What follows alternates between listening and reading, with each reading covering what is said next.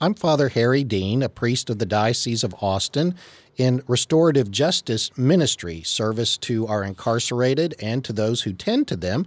Joined today by Deacon Ronnie Lastavica, who is the pastoral care coordinator for the Gatesville region of our ministry to those who are incarcerated and those who tend to them, and Renee Brown, director of counseling services for Catholic Charities of Central Texas. We're continuing our series on distance parenting uh, reaching out to parents as they try to reach out to their children uh, while they're away, whether it be incarceration, military deployment, social distancing because of virus, whatever it may be. Uh, today, we begin talking about parenting style. And I want to ask you, Renee, what is parenting style, and how can a specifically incarcerated parent determining what their parenting style is? So, every parent tends to have a style of parenting.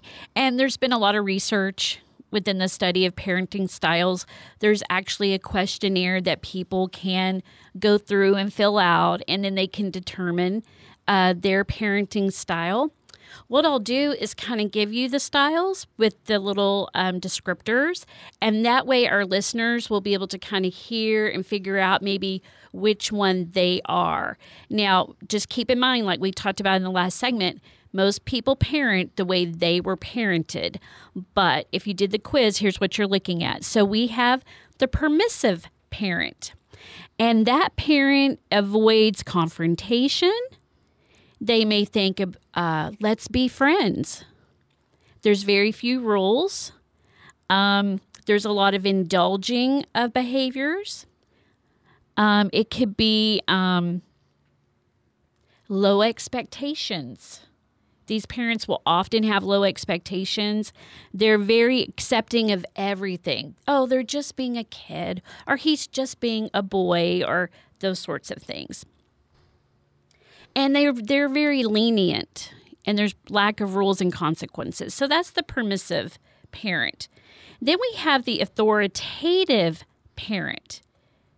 This parent is more, let's talk about it. Let's work through this. And they're going to have like high expectations for their kiddo, but they're going to, from the sense of, I think my child can meet these expectations, you know, so it's not over the top sorts of things.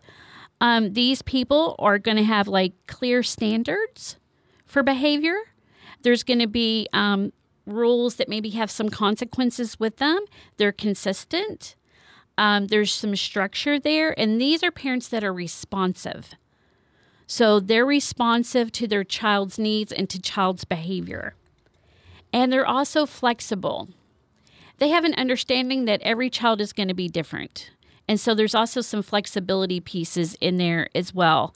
And they are assertive. These parents are going to be assertive. And the, this is not a bad thing to be an assertive parent. So, um, your uninvolved parent um, is they have competing priorities.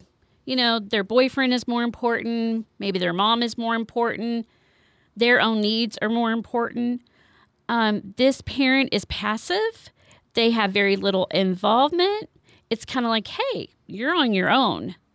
Um, they're very neglectful and they may be absent, um, very uninterested in their child. And then you have the authoritarian parent. And this is the parent that says, because I said so. Um, they lack warmth often. Um, they're emotionally distant from their kid. Um, they're hi- they have high expectations as well, but it's this thing of you're going to meet this expectation. There's not there's not any room for failure with their expectations. Um, there are clear rules. There is punishment when you break the rules. They're not worried about the learning because children are going to break rules. This this is how they learn. Failure and breaking rules is how children will learn. The this parent is going to be punitive. So um, a little bit different, and they're autocratic by nature. So there's just not a lot of room with this particular parent for mistakes or failure.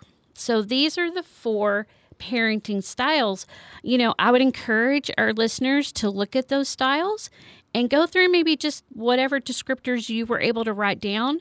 Go through and circle them to see maybe where you fit as a parent. And if you don't like where you fit, then you can change it. It doesn't mean you're stuck in that sort of parenting forever. You can start changing some of your behaviors so that you can help your kiddo. And of course, when you're looking at these four styles of parenting, authoritative is the one that you would really want to strive for. The permissive parent is kind of allowing their kid to do whatever. This child is going to be probably out of control. You know, children don't know how to do things unless we teach them. And so, um, without some rules and consequences and guidance, these children are trying to make sense of the world on their own. For the child that's in that uninvolved with the uninvolved parent, that that is like lack of love, lack of acceptance, all the things that we talked about, the eight things that kids need in our prior segment. Children in the uninvolved parenting style, they're not getting any of those things that kids need. Um, and with authoritarian, um, for for some children, that there could be a lot of fear with this sort of parenting, and the comment "because I said so" isn't teachable. That's just because you said so, right? Well, what if when they're 14, if uh, some kid comes up and says, "Well, because I said so." What is the learning? When we're when we're thinking about children and the things that we're doing, you are educating your child you are helping your child to manage the world. And so you want to think in terms of parenting which one of these styles helps my child thrive in the world around them. Which one of these styles helps my child be the best person that they can be and be successful in whatever they do? And that, of course, is going to be the authoritative style. Um, I think we have to be very, very careful, especially in this authoritarian piece, with punishment.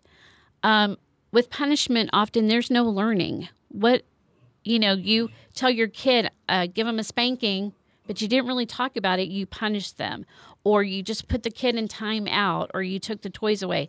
What was there any learning in there?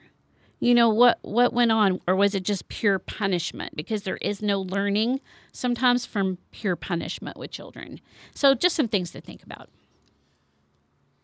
Renee, how does the incarcerated parent talk to their children about being in prison?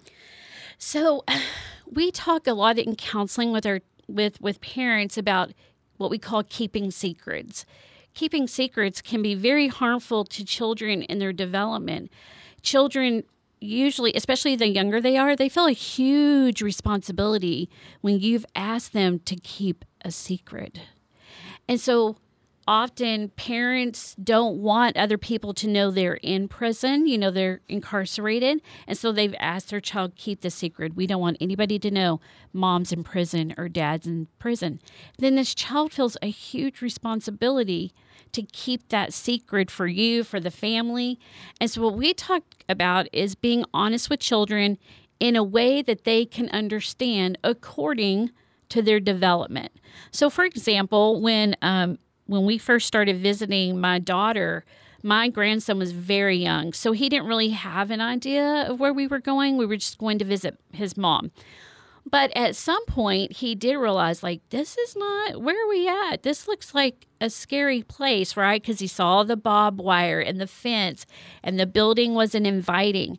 And so we talked about that his mom was in prison and it's a jail. We kind of made that similarity for him because he was so young.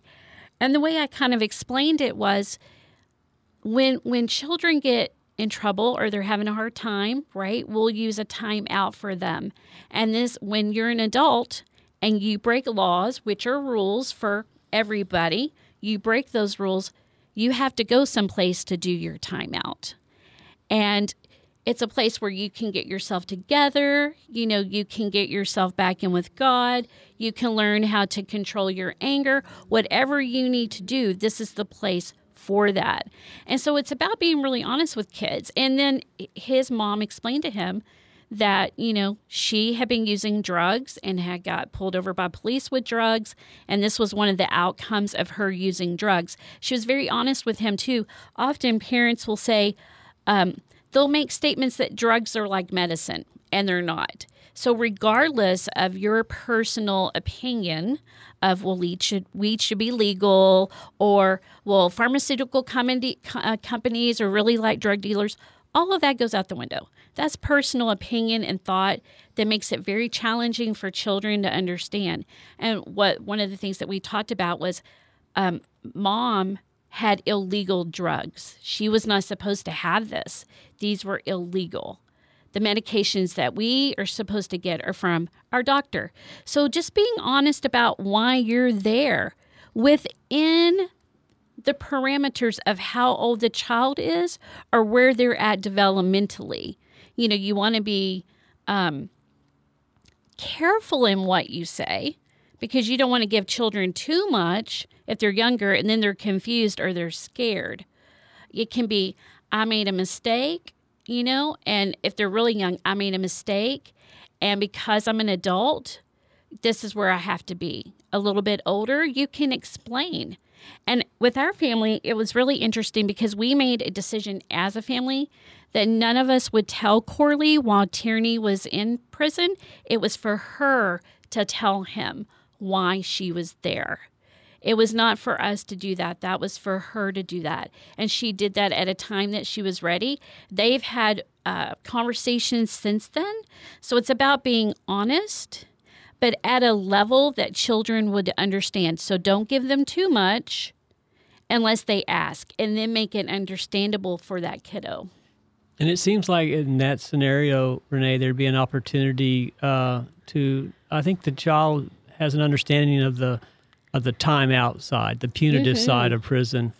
But uh, explain to us uh, the importance of the restorative side. That that mom or dad is there, uh, not just because they've done wrong and they're doing their time uh, in, uh, for the state, but also the atonement uh, for what happened, but but also coming back a different person. That he or she will not leave there the same person that they came in if they so will it. Oh, I think that's absolutely a great point, Ronnie. I mean, that is something that's a great conver- eh, not just a conversation, but several conversations to give back, right?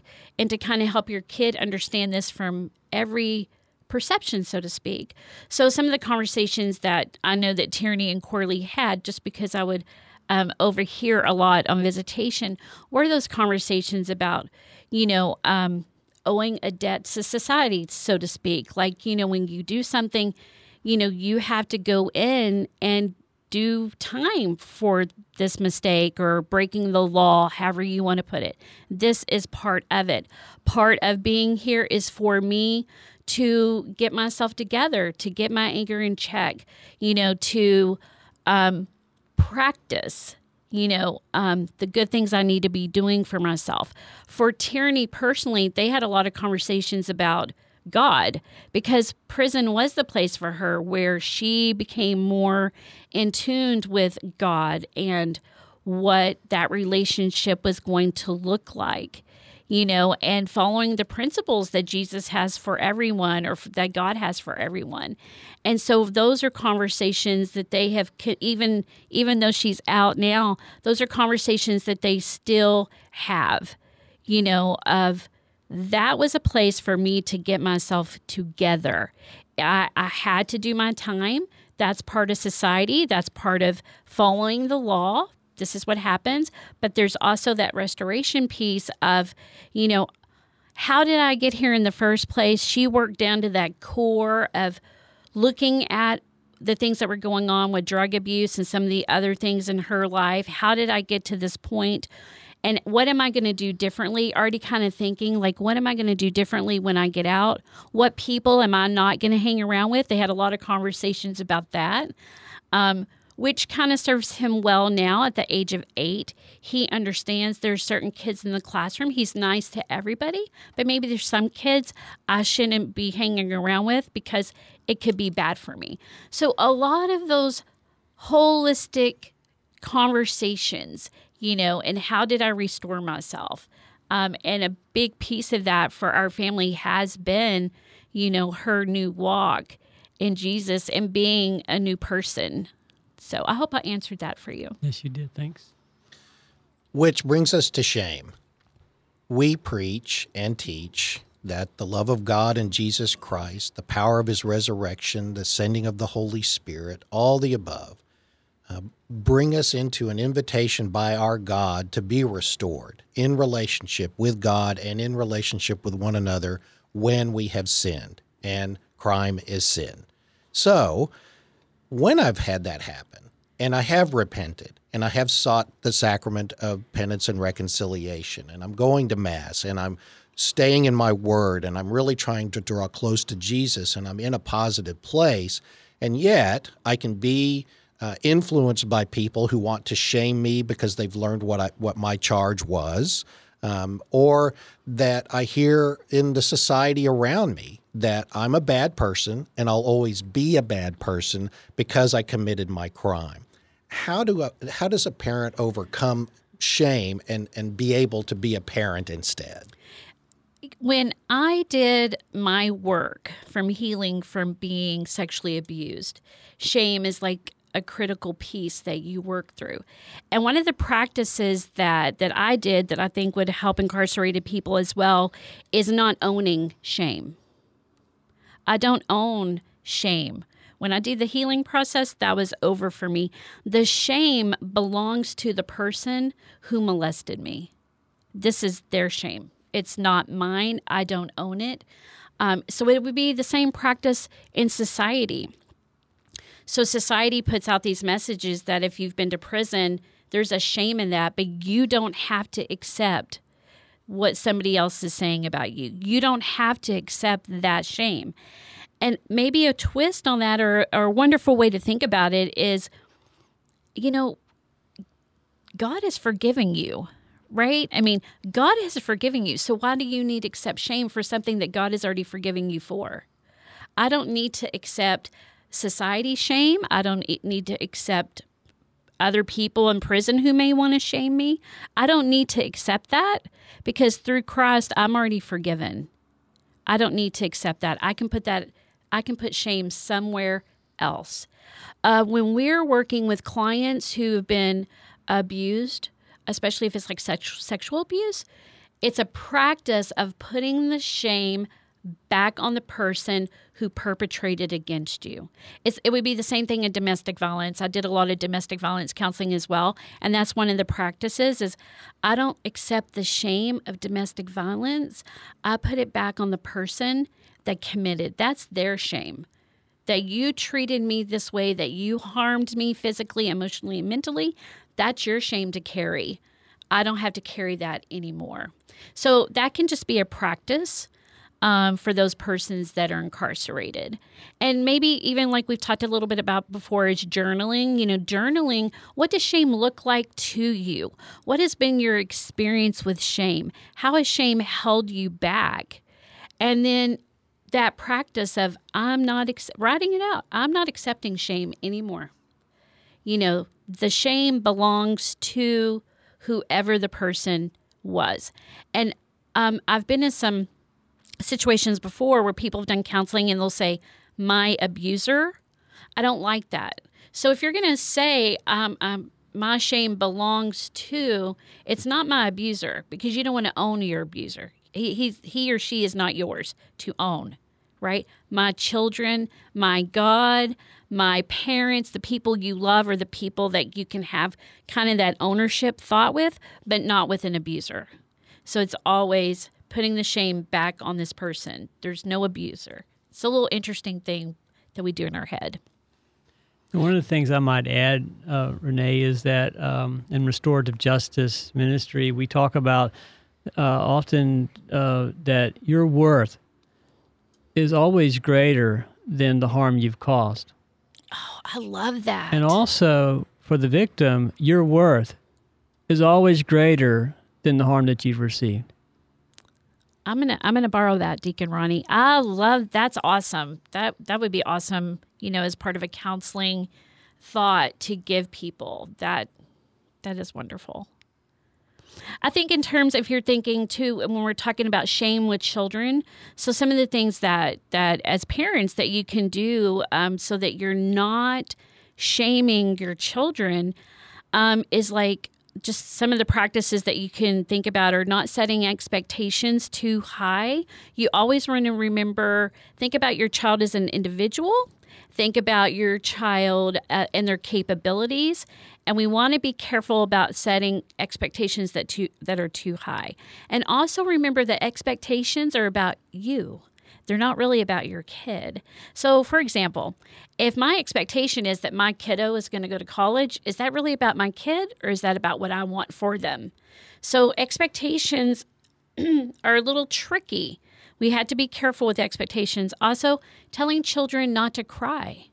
Crying is a natural expression of emotion. And when we tell children, especially younger children, not to cry, they feel weak Thus, they feel that sense of shame. So, we, we want to allow children to feel and we want to allow children to have that time to cry if they need it. And then sometimes just being really judgy of your kiddos' choices, you know, and when you're on them and you're judging these choices, it may feel shameful to them. Um, so if your if your daughter had on maybe a dress that you felt was too short and you go on and on about it, it can feel like shame. You know, when you could easily say, you know, that dress is not appropriate and maybe you should go change. You know, I can't believe you wore a short dress like that. And then everything that goes along with all that can feel shameful. Also, public displays of discipline. That is so shameful and humiliating to children. We can easily um, take children to a restroom or take them outside to discipline them or talk with them, but public spankings and yelling, um, those are shameful things that we sometimes inflict upon children. So, what is structure versus nature?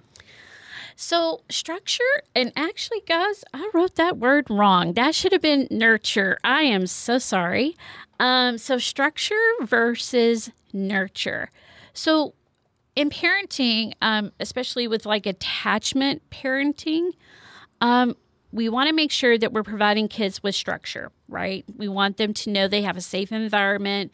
We want them to have a schedule. We want them to have a routine.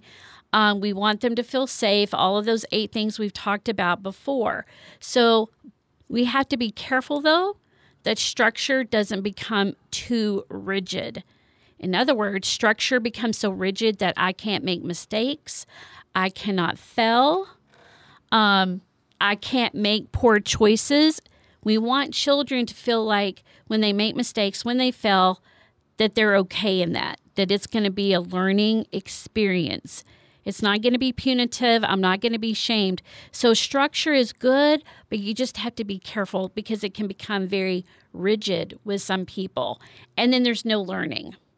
With nurture, what we're talking about is nurturing does not, because I've had parents go, Oh, you want me to baby them? No, I'm not saying babying them and letting them get away with it or you're perfect or all these things. No, nurture means I'm going to encourage you.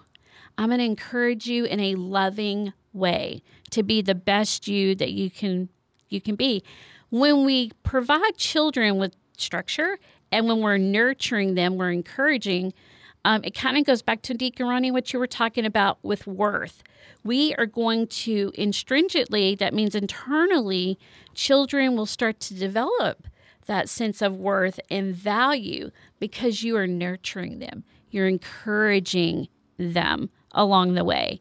And when failure happens, because it's going to happen, and when poor choices happen, because they're going to happen, and mistakes are going to happen, you know, it's that encouragement that you can turn it around. And you want to ask questions like, don't ask children why. So, this is always interesting to me.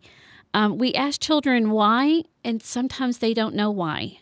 Why is an interesting word. They sometimes don't know why they do certain things, or why can be the easy out. I can just say, I don't know, you know? And so why kind of works those those ways. We want to ask kids, well, what were you thinking when you did that? Or what were you feeling when you did that? What could you do differently? these need to be like learning opportunities when your kid, and that's how nurture works, right? When you make that mistake, when you fail, what could you have done differently? You failed this test, what, you know, or how can I help you? That's how we nurture kiddos.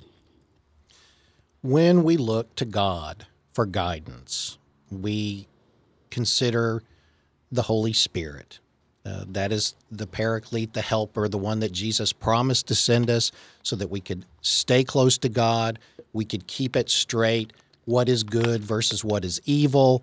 Um, we would be able to know in our hearts the direction uh, and how to figure out well, do I take path A or path B?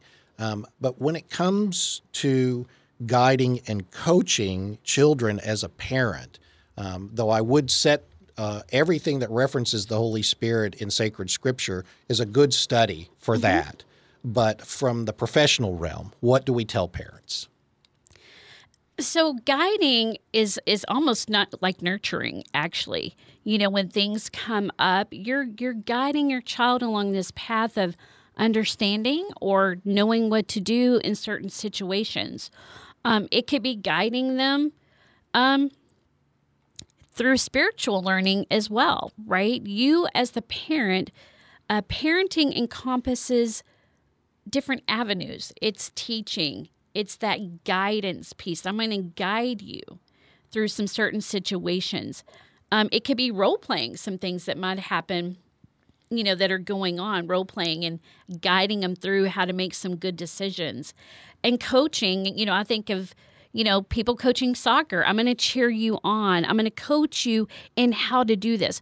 When you're teaching your kid how to tie their shoes, you're kind of coaching them, right? You coach them through the steps of how to do it and you're celebrating, oh man, you've done this part of it, or now you've done this. Wow, look, you tied your shoe.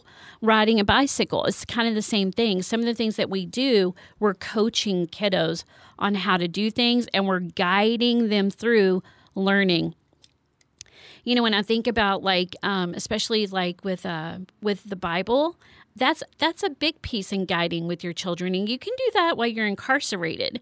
You know you and your kid if you're in person they have bibles there. I've been there before right? There's a whole table with books. You can have one of the kids go get the bible for you and you guys can look up stuff and you can guide them through some of the principles that you want to know. The 12 commandments is like brilliant. The beatitudes.